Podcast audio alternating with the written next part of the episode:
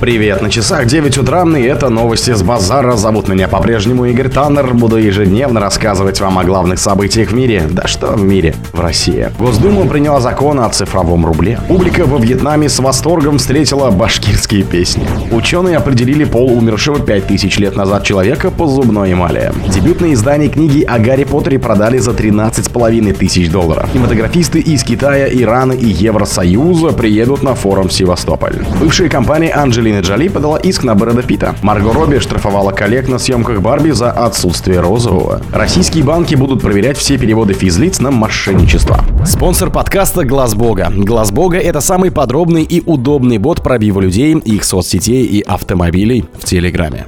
Госдума приняла во втором и третьем чтениях поправки в законы, связанные с внедрением в России цифрового рубля. Это дополнительная форма российской национальной валюты, которая будет находиться в обращении наряду с наличными и безналичными рублями. При этом не предусматривается привлечение цифровых рублей во вклады и депозиты. Закон закрепляет за Банком России статус оператора платформы и наделяет регулятор полномочиями по ее организации, установлению правил и обеспечению бесперебойной работы. Центробанк также обязуется гарантировать тайну о счетах цифрового рубля и об операциях пользователей.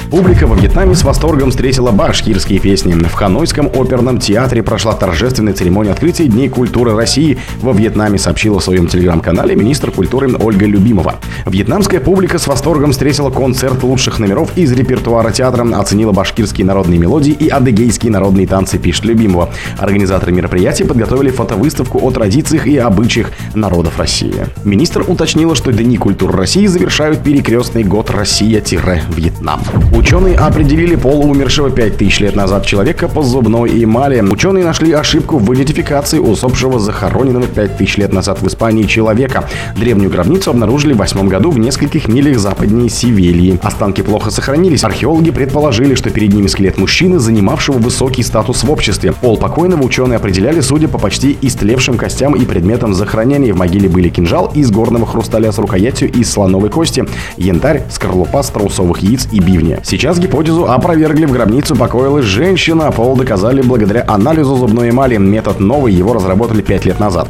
Он надежнее, чем анализ плохо сохранившегося скелета и позволит выделить различия в химическом составе эмали мужчин и женщин, если нет возможности получить полную ДНК. Дебютное издание книги о Гарри Поттере продали за 13,5 тысяч долларов. За 10,5 тысяч фунтов стерлингов или 13,5 тысяч долларов с молотка ушло первое издание книги Гарри Поттера и философский камень. Бывший владелец купил книгу 25 лет назад за 30 пенсов на распродаже в библиотеке. Он умер в прошлом году в 55 лет. В 97 году издательство Блумсбури напечатало всего 500 экземпляров философского камня. 300 книг из этого тиража были распределены по общественным библиотекам. Кинематографисты из Китая, Ирана и Евросоюза приедут на форум в Севастополе.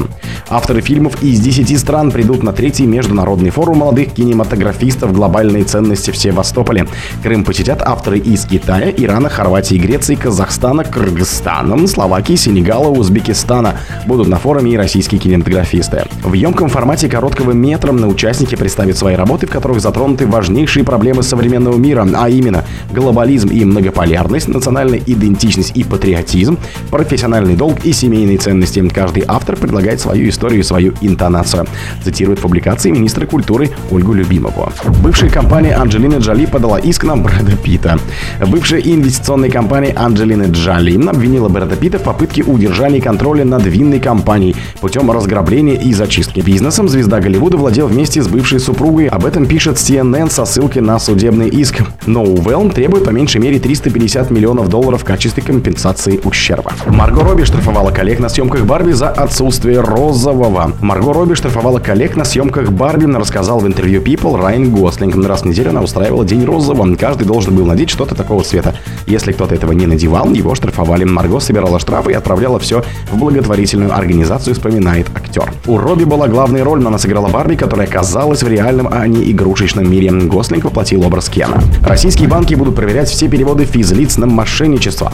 Госдума приняла закон, обязывающий банки проверять все денежные переводы физлиц, приостанавливать подозрительные операции и полностью возмещать средства, переведенные на счета злоумышленников. Документ направлен на совершенствование механизма противодействия хищения с банковских счетов и увеличение суммы возврата банкам уже похищенных средств. Как отмечал глава Думского комитета по финансовому рынку Анатолий Аксаков, в России растет мошенничество с применением методов социальной инженерии, когда люди добровольно сообщают злоумышленникам номера платежных карт, коды и пароли. Эксперты рассказали о возможных квантовых вычислениях в 2024 году. Широкое применение квантовых вычислений может начаться уже вот-вот в 2024 году, скорее всего. Квантовые компьютеры смогут превзойти классические в решении ранее недоступных задач, говорится в докладе «Квантовые технологии для государства и бизнеса». Доклад подготовлен экспертами фонда Росконгресс Российского квантового центра, ООО «СП Квант», РЖД и правительства Москвы в преддверии форума технологий, вычисления и связь «Квантовый мир». По оценкам специалистов, широкое практическое использование квантовых вычислений может начаться в 24-25 годах с появлением тысячекубитных систем. Кубиты – аналоги классических битов. При большом их количестве можно решать задачи, недоступные обычным компьютерам, говорится в аналитике. Там добавляется, что к этому времени квантовые компьютеры, вероятно, смогут превзойти классические компьютеры в решении некоторых практических задач оптимизации машинного обучения. Системы с миллионом и более кубитов, которые появятся после 30 года, вероятно, будут использоваться для моделирования химических систем при решении задач аэро- и гидродинамики и криптоанализа. О других событиях, но в это же время не пропустите. У микрофона был Игорь Таннер. Пока.